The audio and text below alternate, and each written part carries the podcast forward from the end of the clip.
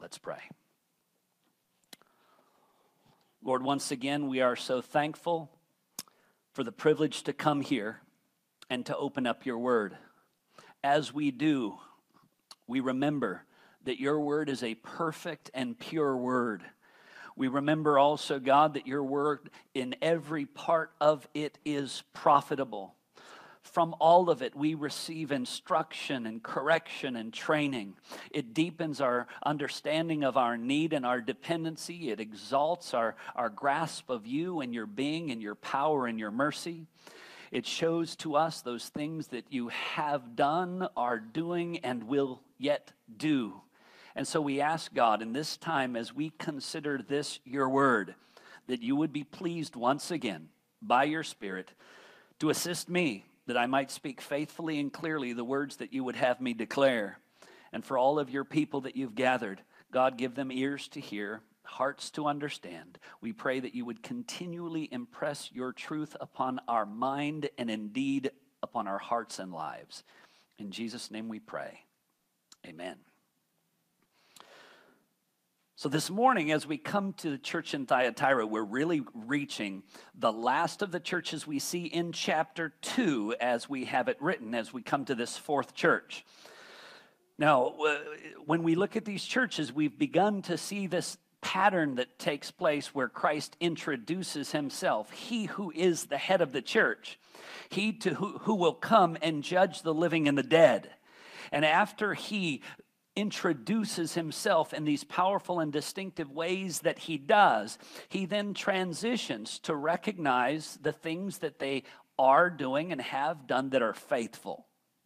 Then he also looks upon them and will declare to them areas of disobedience, areas of deficiency. So you move from those commendations to those condemnation, to those words uh, uh, of, of rich encouragement, to those words of rebuke and, and we see this pattern develop. And I don't want us to begin to take it lightly because this pattern is there and it's making it clear of this consistent power and this consistent person. As we come now to Thyatira, without going into uh, uh, too much detail in the cities because I don't want to always get bogged down with history lessons, but some of the events are nonetheless connected. And as you come to this particular place, unlike the previous uh, city that we were in, Pergamum, this one was not a center of emperor worship. This was a smaller place, and the primary god recognized them was Apollo. But more than that, this was a little bit of a smaller town, uh, sort of off the road from between uh, Pergamum and Sardis. And this road, this is a place that really more than being so involved and so deeply ingrained in religious affairs, they had another form of religion other than the cultural ones of their false gods that were prominent. Also, in this place, they had a strong commitment to the religion of materialism, covetousness, and greed. You know, words that pretty much have no relevance today, right? No, see, that's the interesting thing is when we sometimes hear about the unfaithfulness of, of, of others and their following of idols and false gods, we generally can't easily identify with their forms of idolatry the things that are going on in this place, we ought to. This is the city from which uh, Lydia, that we meet in, in the book of Acts, sitting there by the river at Philippi, was uh, from this area. They were known to be kind of a center of guilds which you can think of like unions. People who were, uh, there were uh, those who, who were involved in textiles and dyeing things uh, into various colors. There were, there were guilds of metal workers of various kinds. It was really a, a, a seat of, of activity, of manufacturing. And, and, it, and it gave rise to, to slightly different things and slightly different emphasis, where even the tendency among the people there would be, even maybe the converts there would be to think, we're, we're, this is not as pagan as some of the other towns. We, we don't have some of the problems to the degree that they face in other places. And sometimes that, that notion comes into people's minds. We don't face the same degrees of trouble and the same degrees of persecution. The enemy's not coming at us violently from outside, persecuting us and throwing us in prison and martyrs taking place. And so then we sometimes mistake the fact that the enemy is still hard at work, but the attack is from within. The attack's from one of those among us who is beloved accepted, even influential, and maybe at times in the past had a season of seeming faithfulness and then has just begun to drift and fade another direction. And this is what, uh, what's kind of going on here in Thyatira. First thing I want us to consider this morning as we take up this section in Thyatira is again, it starts with what I would call a staggering introduction the staggering introduction here, as Jesus is the one sending these letters, he says the introduction goes like this, and it is in verse 18. And to the angel of the church of Thyatira, write, the words of the Son of God, who has eyes like a flame of fire and whose feet are like burnished bronze. Now, when I, when I read that out, it's very important for us to, be, to, to start to put those pieces together. These descriptions are not simply to stir up in our mind a visual image, because that's a hard visual image to, to see. Eyes like fiery flames and feet like burnished bronze. It's a, it's a strange description. And so we'll consider that. But before we do, I want us to see this simple thing. It begins with this phrase the words of the Son of God. That, that, that very phrase should give us pause, and we know that whatever follows is very serious. I mean, this is the one. Remember, in, when Paul is giving that gospel presentation in Athens, and he tells them about God is going to judge the world by a man who he raised from the dead. The fact that there would be one coming, that it is Christ, the Son of God, who would judge the living and the dead. That is a serious thing. So, the one that is speaking is the one to whom all authority has been given, to whom all judgment has been handed over. So, again, we go back. He's never, in our tendency in, in any time, there are discussions in our lives where people Generally, if people come to us with words of praise and words of encouragement, we are quick to agree with that. That is right. I am quite good. Yes. Uh, you know, uh, you don't need to say more, but if you want to, I'm listening and I will continue to agree with everything you have to say. But then when it transitions and correction is given, here's a concern that I have What's our normal response to that? Oh, please, I want to hear more. Please open up about that. No, our concerns uh, almost immediately, what do we rush to? No, I think you've misunderstood me. I think uh, defensiveness, self protection. One we want to hear over and over again, the other we'd rather it stop and, and not hear a word of it. And, and when somebody else shares with us, we can disagree with them. And maybe we could walk away and say, you know what? Their issue with me, jealous. you know, they, they see me, they don't have what I have, they want what I want, and so their criticism of me is absolutely unfounded. It's because they got problems, not me. Isn't that our, our natural tendency? We can't do that here. The church at Thyatira could not do this here because the introduction is the words of the Son of God. There's no second guessing. There's no questioning. There's no denying. There's no skirting the issue. There's no escape. This is the word of Christ. And again, he's not asking for you to share your testimony and experience, to share your motives and your reasons. He's not asking you to call character witnesses. And why is that? Because he needs not. He shatters the mighty without investigation because he already knows all things. Before the living word of God, all motives and intentions of the heart are laid bare before the one to whom we must give account. So when with that introduction, it's just like eh, you, eh, you remember and consider the reading of Job. And throughout the book of Job, after you get through the first two chapters, you begin to hear, I have a complaint. I have kind of an issue. I have kind of a challenge. But then when Elihu speaks and then God comes in after that, we remember Job says of all his former complaining and all of his hesitation and all of his confusions, he says this I lay my hand over my mouth because I've spoken things that I did not understand. Well, the moment this introduction comes, the words of the Son of God. Yeah, I got, I got nothing to answer back. I got nothing to say. I just need to listen. And if there is rebuke, I need, I repent. If there is commendation, I need to continue.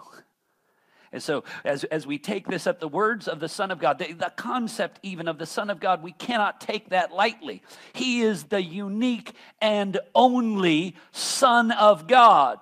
We are adopted in the beloved. We become heirs and joint heirs, but He alone, in His essence and being, is God. The reason why the, the Jews at one point wanted to lay hold of Him and take His life is one of the times where He said, he is the Son of God, my Father who is in heaven. He's calling God his Father. He's making himself out to be equal with God. Kill him. That was the sense that the Jews stirred up. Because, as we know, the scriptures tell us the gospel, which includes the fact that Christ is his, own, eh, his only son, which includes the fact that all men are in their nature slaves to sin, captives imprisoned, inescapable on their own, dead and unresponsive. That condition, men don't like to hear that. And the scripture reminds us that Jesus Christ is the only one, the Son of God who has all divine rights, who, who in himself embodies all divine perfections the exact radiance of his Father. And this, this idea, this, the, or this simple statement of uh, uh, the Son of God, this phrase appears 43 times in the New Testament. Son of God. Sometimes it's questioning. If you are the Son of God, tell us plainly.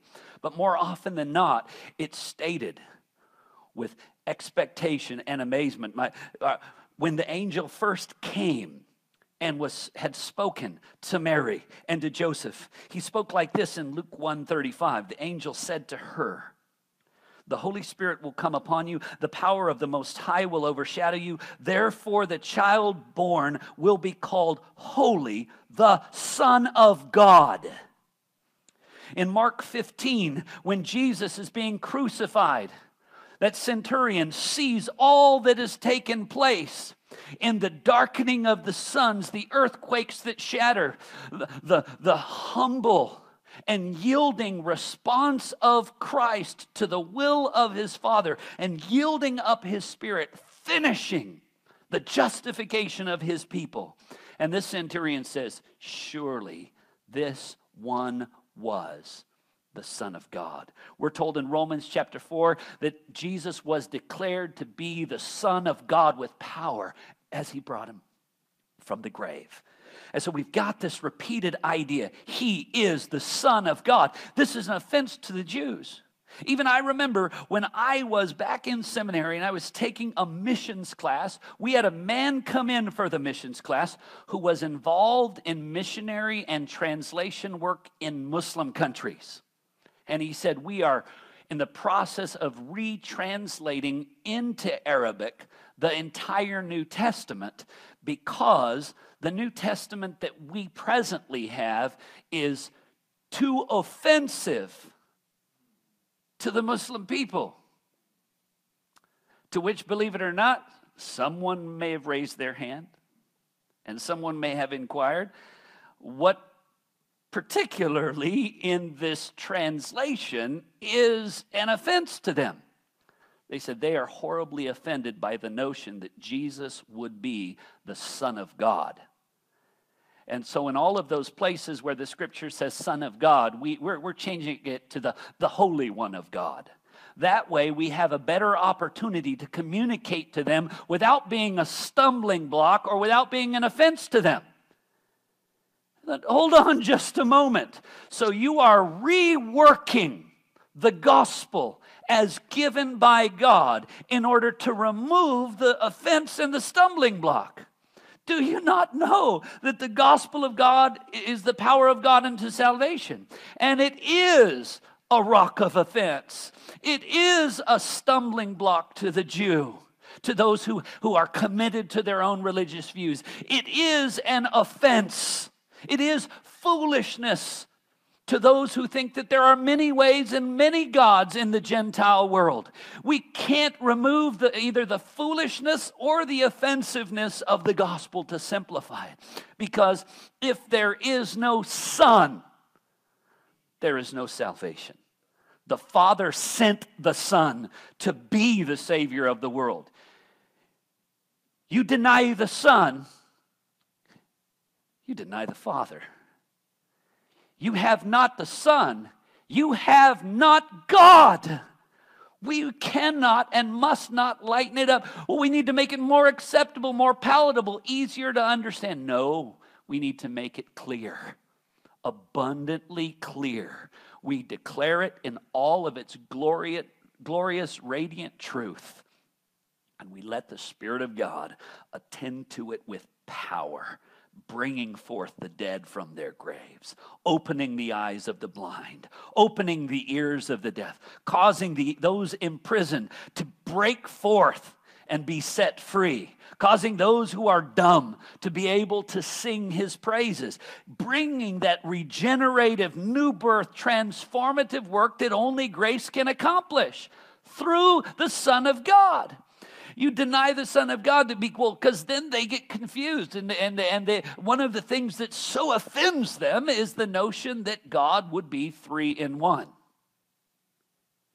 All right, so, so you're going to avoid now the Holy Spirit too, and you're going to avoid the Son. What are you doing? Do we avoid anything that the scriptures give? And so when we see this, this is the Son of God. We remember his words as he comes towards the end of his earthly ministry and speaks to his disciples All authority on heaven and earth has been given to me. Whew. That's the one who's speaking. and then of this one who all authority is given to, it gives this simple description eyes like flames of fire which again, those terms are, are, are, quite confusing to us, but to kind of uh, put these pieces together and help us understand it. Uh, the scripture tells us this just later down in the same uh, uh section in chapter 2, verse 20 of Revelation. As God speaks of the judgment he's going to bring on the Jezebel and her children, it says, And all the churches will know that I am he who searches the mind and the heart, and I will give to each one according to your works. That is more of a descriptive way or an explanation of what we saw earlier.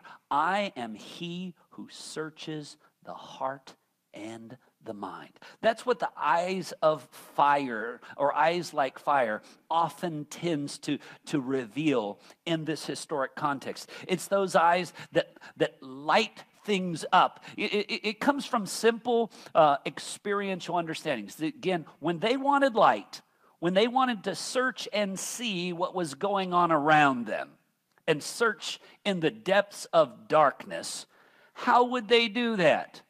There's no flipping on a light. The lights were all by fire. You would light a torch and from that torch you would see. It would be that which provides light, that which things cannot no longer hide in the darkness because light is now manifested. So again, here you've got one who is the Son of God, who's invested with all divine authority, and nothing can be hidden from him.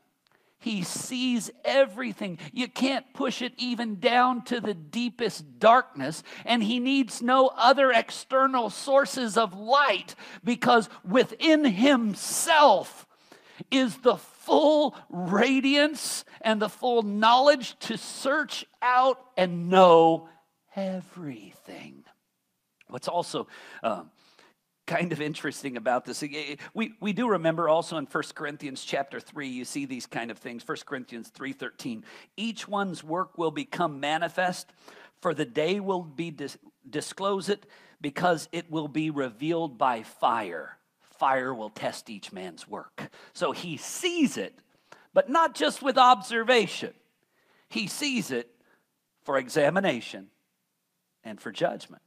But I want us to note this because it's kind of a fun thought when you look at it.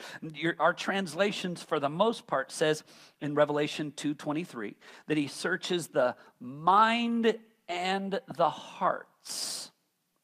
Well, some who might in, have an older translation with them, it will say, who searches the reins and the heart which again that that uh, that word really doesn't immediately translate to who we are today. If I would ask you, how, you know, how are your reins doing? Most people would say, I have no idea what you're talking about. Well, the same kind of thing. When he says search the heart, is, he talking about a very uh, a, a cardio examination? I mean, is he going to is he going to check to make sure that there's no clogged arteries, that there's no deficiencies, the pump is working right? No. That that object is reflective of what? The heart, the will, the emotions. And we in our society also connect the heart with emotions and the core of a person's being. The word that's been translated here, minds, is actually literally kidneys, which is not something that we would, you know what? That's a good question. Give me a second. I'm going to mull that over in my kidneys, and then I'll give you an answer. Do we talk like that?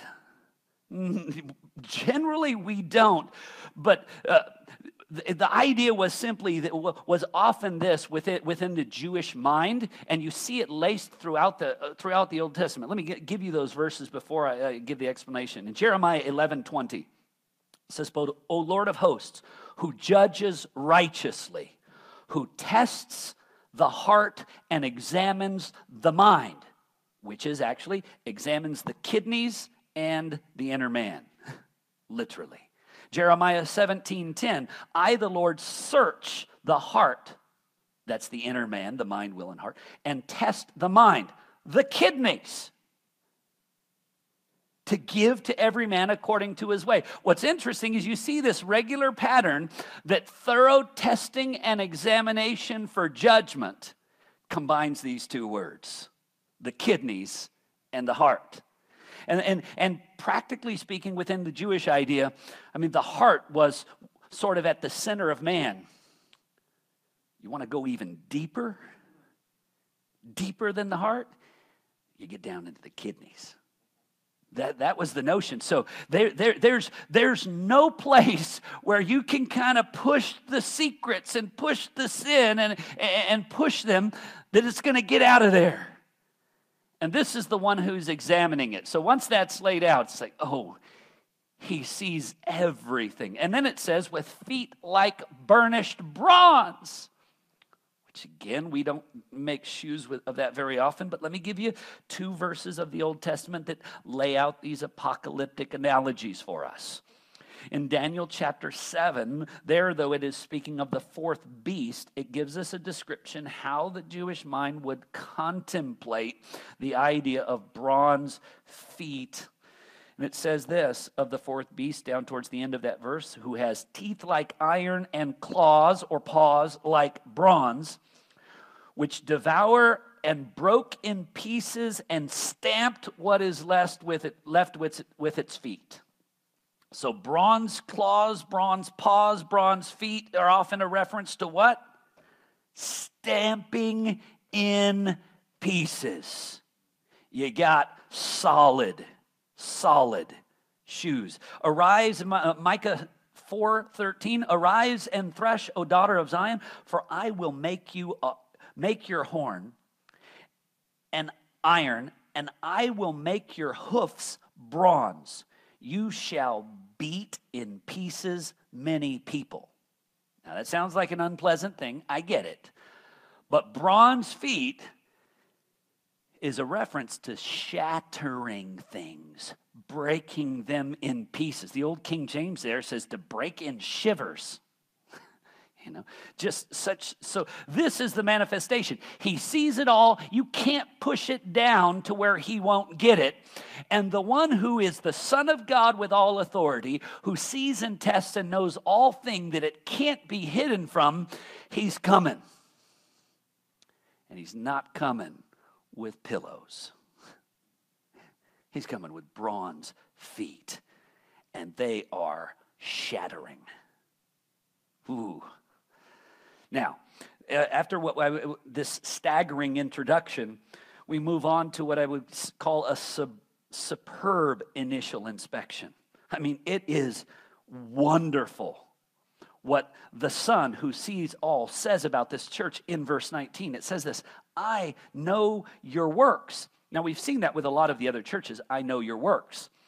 But look at the way he just keeps going with this church in Thyatira.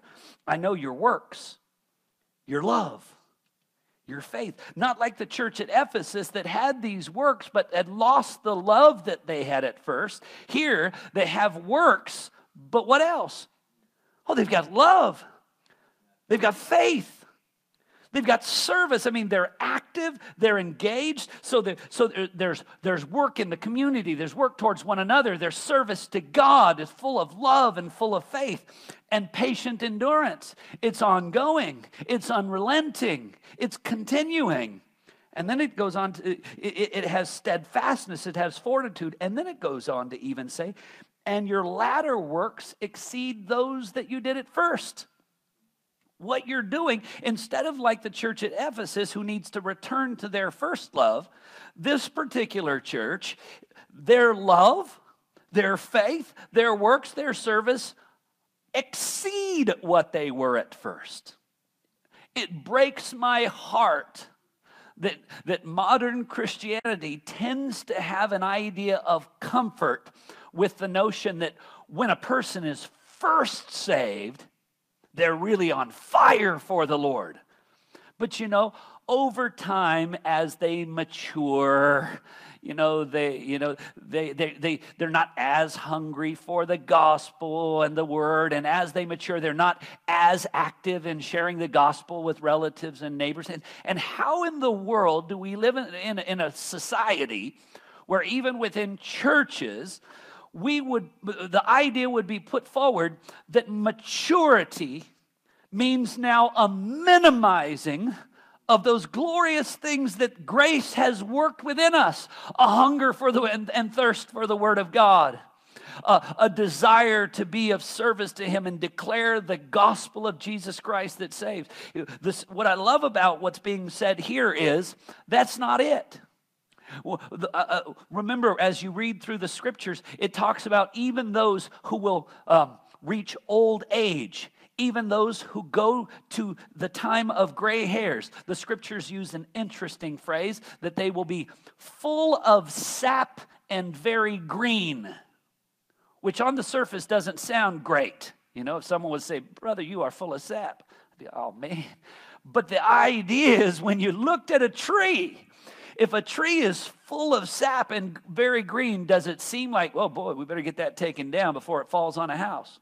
No. If it's full of sap and very green, it's like, that is a exceedingly healthy tree. We're in great shape here.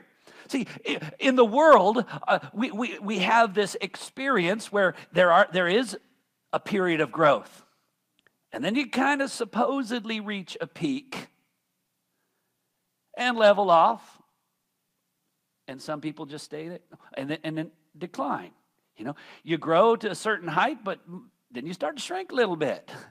You know, you increase in energy and vitality, and then your vitality starts to diminish a bit. You, your your uh, knowledge and acumen and recall and memory, and then what I used to be able to remember those. And, and, and physically, we experience those those flows of seasons of life, and we've had the the tragic notion of moving that into spiritual life into our walk with God in grace. And that is not the case. It can be that those who are old in the flesh can none the best less be like spiritual babes in Christ. Indeed, are uh, unlike the, the, the notion where you, you reach a certain size and you're done we can continue to grow and enlarge and enlarge, and we can strive by God's grace in a sense to be like spiritual giants because the growth doesn't end. They speak of some kinds of animals, crocodiles and such, sea turtles and such, that apparently, as long as they live, they're growing right? And they say the same thing with regard to human ears. So get ready for that. You know, there are, but that is a real, vital spiritual reality. Grow more and more. We should not come to the point where we look back and say, I remember when I was so zealous. I remember when I was so earnest. I remember when I was so active. I've spoken with, with people before, and, and some, I remember one uh, man sharing with me, he said, You know, there was a time uh, in my 30s that whenever whenever the church doors were open, we were there. Whenever there was a program, we were active. You know, we were trying to serve in every way that we could, but it's just so hard now because life and, and business and this and that. It's like, I understand the challenges of life, we, but we don't look back and say, oh, yeah, I, I rest on our laurels. What I was. What we are is not what we will be. And unlike those great sports uh, athletes, former Olympians who look back on what they used to be and how great they used to be, and they're kind of looking up at where they used to be we, by the grace of God, can always look back and say, wow, God has continued to be with me. His sanctifying grace is continuing to enable me. If we're looking back and we're looking up, it's a time for repentance, brothers and sisters. And so the, uh, the, we, they have it and it is increasing. I mean, when, I, when you read that, you think, oh, this is this has got to be the best church. They're doing everything right. And I want you to be cautious because your tendency is with all of those things, our human tendency, because we do this with one another, would be, eh, but I have this against you. Oh, why are you nitpicking? You know, why, why, why you just pointing out all, all those little things? We don't play that game with God. Why are you nitpicking? Why are you doing this? He deserves our all and our everything. And one of the glorious things that we, there's two elements to this. When God says, But I have this against you, it's, it's a correction that's a call for repentance. But, but note this also it, it's also the kind of thing that we get to say this. When he said, But I have this against you, he didn't say, But I'm done with you says, But I have this against you. So it's a reminder yeah, I still need grace. I still need growth, which is every single one of us every single day. And, and, and, and, God help me, but it's also this He still has this against me, but He's not against me, He's for me. And He's even telling me what He has against me because He is for me. His correction, his discipline is a display of glorious love. And I want it. And so, so you know, our, again, when we hear, I, but I have this against you, or when we think, oh, that God would have these things, He would see deficiencies in me, not that we would cower, that we would repent and commit, but that we would also remember He has not forsaken me, He has not turned on me. I have this against you. And more than that, we've, we in our humanity tend to have this tendency and we can be thankful that this is not the way that god is towards his those that he's drawn to himself. We can in our loved ones or those around us they may have a multitude of pretty decent qualities. But they got these one or two things that just drive us nuts and you know what begins to happen we tend to focus on those one or two things, and we tend to forget all of the appreciable things, all of the encouraging things, all of the blessed things. I'm so thankful that God is not like us in that respect. It, how encouraging is it that in, in each of these, God doesn't start out, you are doing this and doing this. He starts out each one of these to his children I know your works. I, I, I see your faithfulness. I, I see your efforts. I see your service. I see your works. But I also have this against you. We need to learn to cultivate those kind of realities more in our lives and, and, to, to cultivate graciousness between one another that recognition yeah if you look at anyone individually look we have not the perfect discernment of Christ. But even in our limitation, I'm pretty sure I could uh, spend a little time with each of you and find a flaw. Pretty sure you don't even need to spend time with me. You've already got a list of my flaws. Hey, I understand. That's the way it is. But we don't want to focus our whole extent on those things. And so I'm so encouraged that God lays these things out. But now he begins after a, a, superb initial inspection, he begins a sad indictment. And look at this. Listen to how this sad indictment goes. But I have this against you that you tolerate that woman Jezebel, I'm in verse 20, who calls herself a prophetess and is teaching and seducing my servants to practice sexual immorality and to eat food sacrificed to idols. So they seemed to be doing everything right themselves for the most part. They're loving, they're serving, their faith is genuine. But here's an interesting error their error is not that they are sinning and doing wicked themselves as a practice, their error is that they are tolerating Jezebel doing it. They are tolerating sin within their own group. Well, look the other way. We want to be we want to be characterized by love. Judge not, lest you be judged. You know, we want, God had mercy on us. We want to be merciful to everyone else. And there's a degree of truth, surely, to all of those statements when rightly understood but we've got to understand things a little bit deeper. This strong indictment. Now, to understand this, uh, the statement here is Jezebel, that woman Jezebel. Now, practically speaking, Jezebel is a character from the Old Testament. So it's unlikely that this is a reference to a specific lady who's actually named Jezebel in that church, though it's possible. And it might be that providentially the Jezebel in that church just happens to bear remarkable similarity to the Jezebel of the Old Testament. And if you were to look in, in certain places in, in uh, 1 Kings chapter 16, verse 31, it tells us about her.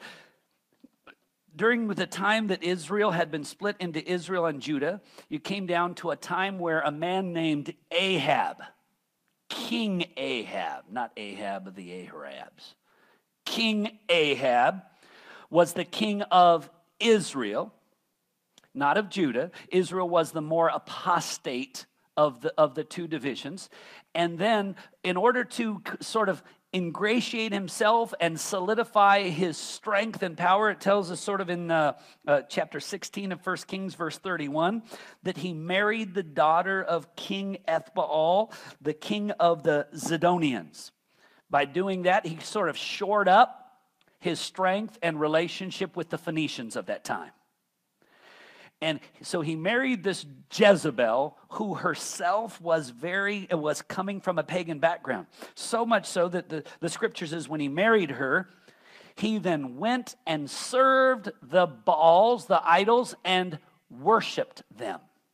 It even goes so far as to tell us in 1 Kings 21, verse 25, this there was none who sold himself to do what was evil in the sight of the Lord, like Ahab. Wow, that's a big statement, isn't it? Whom Jezebel, his wife, incited. so you see, and he acted very abominably, going after other idols. So Jezebel was one who incited others to evil.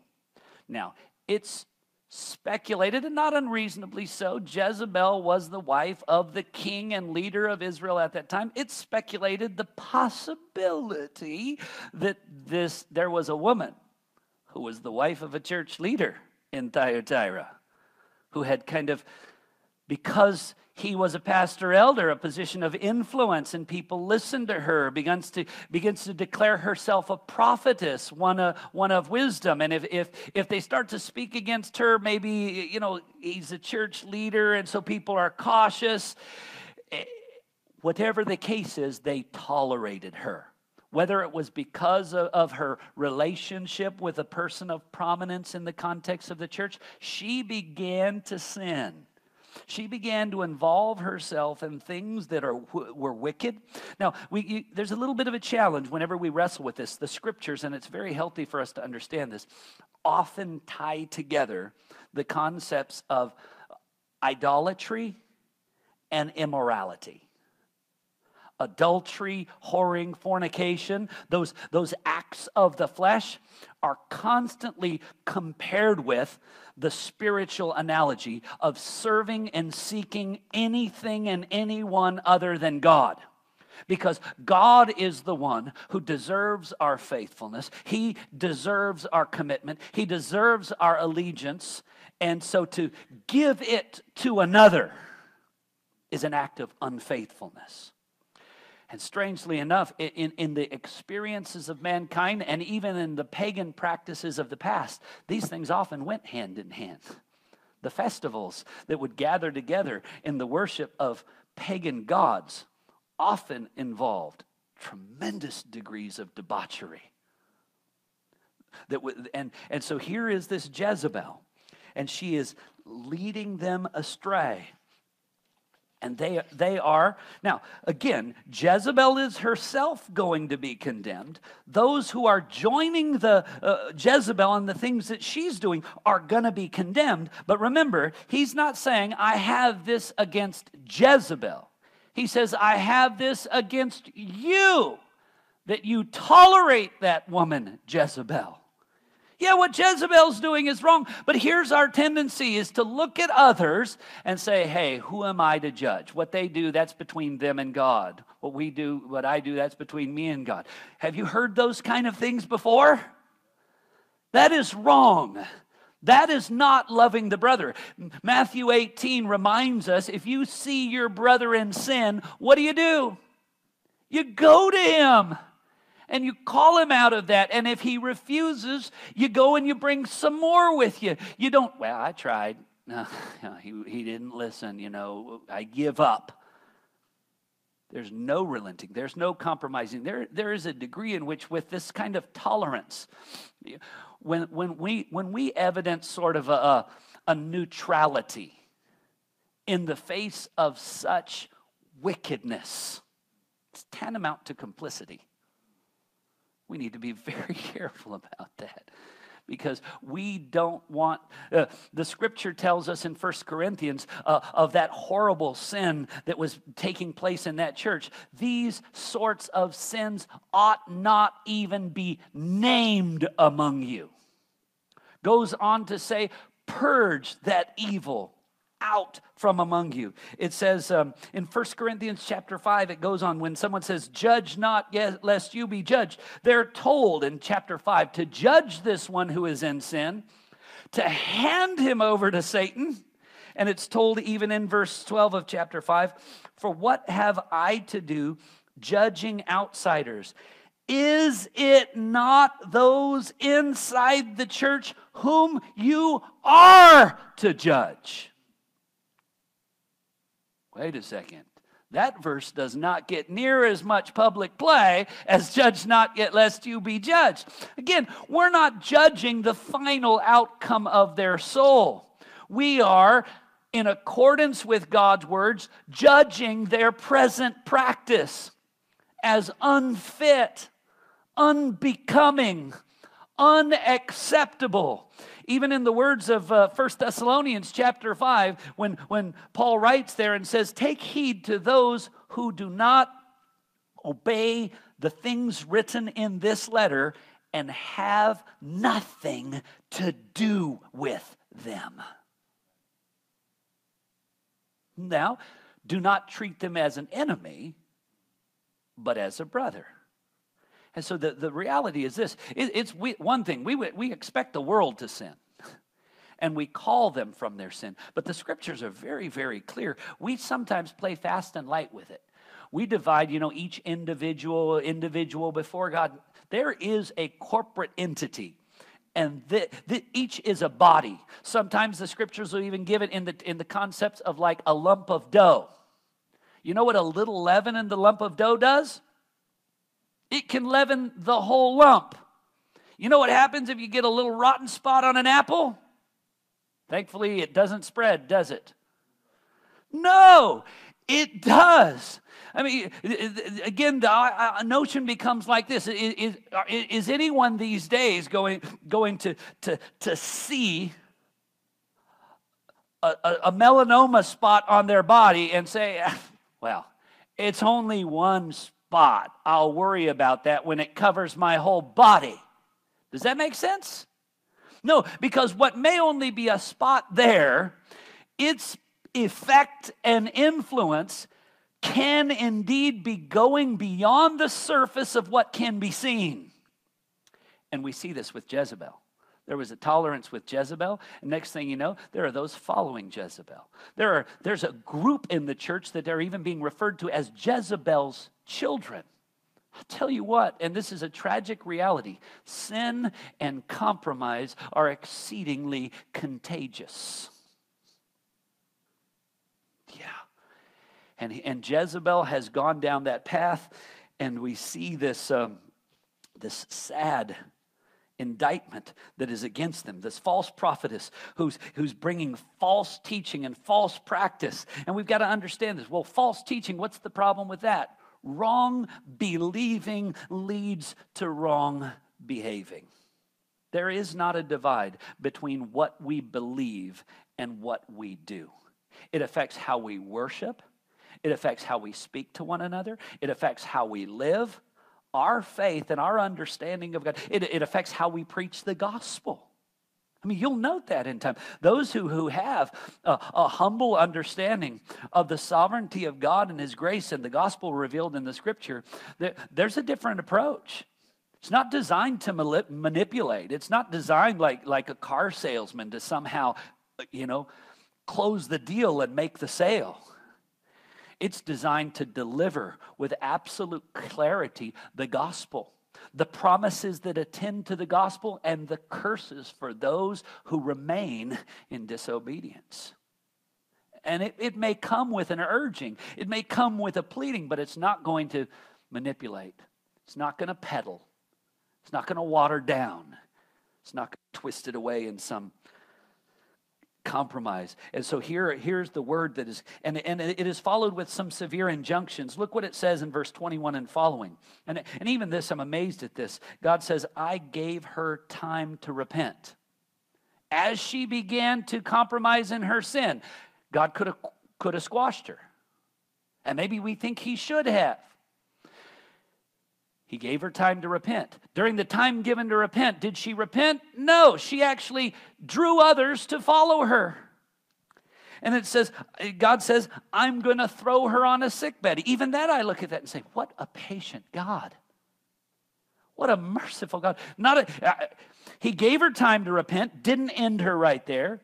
Even it's going to be a staged discipline. Throw her on discipline. I was thinking, throw her in the grave, my friend. No throw her in a sick bed, and then what? Into great tribulation, and then unless they repent. What a patient God! His patience toward us is meant to lead us to repentance. Do not take lightly the mercy and patience of God. And even though I look at that and, and, and there's a part of me that's, that's, that's almost crying out, God, go get her root her out and clean her out. She's a disease in that church. Be done with her. But I look at God's patience at mercy and I think, I'm glad that that's exhibited towards me, God. I'm thankful for that, that patience and mercy that, that, that I experience every day and that I experience from you at times where I have not even properly taken note of my sin that you know all too well. And then finally, if she and her children remain unrepentant, ultimately he will strike her children dead. Death and condemnation is going to result from this. And then, uh, but further, he, he follows that with a simple instruction. And look at this simple instruction in verse 24 and 25 to the rest of you in Thyatira. And what she was doing is so bad, it was referred to as the deep things of Satan. The deep things because they're deceitful, they're tricky. They masquerade as it's, it's not easily seen on the surface. Well, that won't really hurt anybody. That won't really do anything. The, the slow steps of a slide, the deep things of Satan. We, we'll, we'll do this. We'll, we'll participate. We'll compromise. But, you know, the pleasure that this sin brings us, we'll thank God for it. Doesn't that make it okay? We'll receive it all. You know, um, all things are permissible, so we'll receive it all with thanksgiving. No. all kinds of things are permissible, but murder is not, theft is not, immorality is not, idolatry is not, covetous is not. Those who do such things will not inherit the kingdom of God. The simple thing to them in Thyatira, he says this hold fast to what you have until I come. That's it. Hold fast to what you have. The things that you've been doing, the things that I've commended, stay with those. Continue that growth, continue that progress. The only fix that you've got to do is stop tolerating Jezebel and the effect of her children. Other than that, stay the course. And that's the, that's the beautiful, beautiful thing about it. The general calling of the things that God has called us to do. And this is one of the things that often gets me confused in this world. You know, people will say, you know, I, I, I just wonder what God wants me to do. If I knew what God wants me to do, I'd do it. And maybe they're referring to a job or what school to go to or, or, or, or, or what person to marry or ask out or, or, or whatever it may be. Eh, you know, if only God would tell me what He wants from me, I'd do it. While forgetting, the scriptures are full of things where God clearly tells us what He wants us to do to conduct ourselves in holiness, uh, to be faithful, to shun malice and youthful lusts, to pursue unity and faithfulness, to declare the gospel with an unrelenting uh, graciousness. I mean, all. Uh, no, well, I, yeah, I know all of that. Are you doing that? Well, I, am not really asking what God wants me to do generally as the way of my life. I, I just want what God, what God wants me to do right here. I'm willing to do what God wants me to do right here. All that other stuff that I know God wants me to do, I'm not all that interested in it right now. God help us. ought not be that way. Simple instruction, this church at Thyatira, hold fast to that. And what some and some special incentives. I'm going to have to close with this. The special incentives is I will give authority over the nations to rule with an iron rod, and I will give to him the morning star. Again, we read it in the Psalm 2 in the opening of our service this day. And that statement, really, in that, it, that messianic statement that Christ will be the one who will receive that scepter, who will rule the nations with an iron rod. And here the scriptures will speaks of us sharing in that with him. Indeed, if you go to the end of this chapter, it, it basically Jesus describes himself uh, in Revelation 22 16, Jesus says this I, Jesus, have sent my angel to testify to you about these things for the churches, for I am the root of David, uh, the root of Jesse, the descendant of David, the bright and morning star. This is who I am. And what, is, what does Jesus say? I will give you authority to rule over the nations, even as my Father gave me authority. You're going to share in my inheritance. You're going to share in my rule. You're going to share in this responsibility. And further than that, it ends by saying this. Verse 28 uh, and, and I will give him the morning star. You know, as mysterious as that is, at the end of the book, he says, He is the morning star. Look, we don't just want the gifts and privileges that He brings and gives, we want Him. We want to be with Him. If it, it, we're thankful for the gifts, we're thankful for the honor, we're thankful for, for the uh, whatever millennial or eternal purposes that God has to unfold these promises. We are thankful for them, but it's not just those promises of inheritance and what we get. I will not only give you all of these things, I give you me. I give you the morning star. Isn't that glorious? He who has an ear, let him hear. Let's pray. Lord, what a privilege it is for us to have spent this time this morning considering these things. And there's so much in this chapter that uh, we really don't want to lose. And I just pray that you would impress these things upon us. What a staggering introduction of who you are in, as the Son of God, of all that you uh, are in terms of your authority your discernment, your perfect judgment, and even the power with which you will display it. God, you are a mighty judge, not one to be taken lightly. Lord, we thank you for that superb inspection that they at that church had, and we, we long that we would, as a church and to a, and further as individuals within the church, that such descriptions would be of us, that we would be cultivating these things and increasing in them and growing in them, that we would not be short sighted. Lord, we see the indictment that was given against them, and we pray that we would not have areas of compromise, oversight, and weakness. Lord, we want to honor you in everything. May we heed that simple instruction to hold fast to you and we thank you for those glorious incentives that you've laid out for those who conquer. And we know that those who conquer are those who conquer by the grace and faith that you provide. And we thank you that your promises are not only for the things that we will get and the work that we will do, but it is also for our, our union and nearness and enjoyment of you. Lord, may we long for the appearing of our Savior for who you are, that we will see you and share in your glory. In Jesus' name we pray. Amen.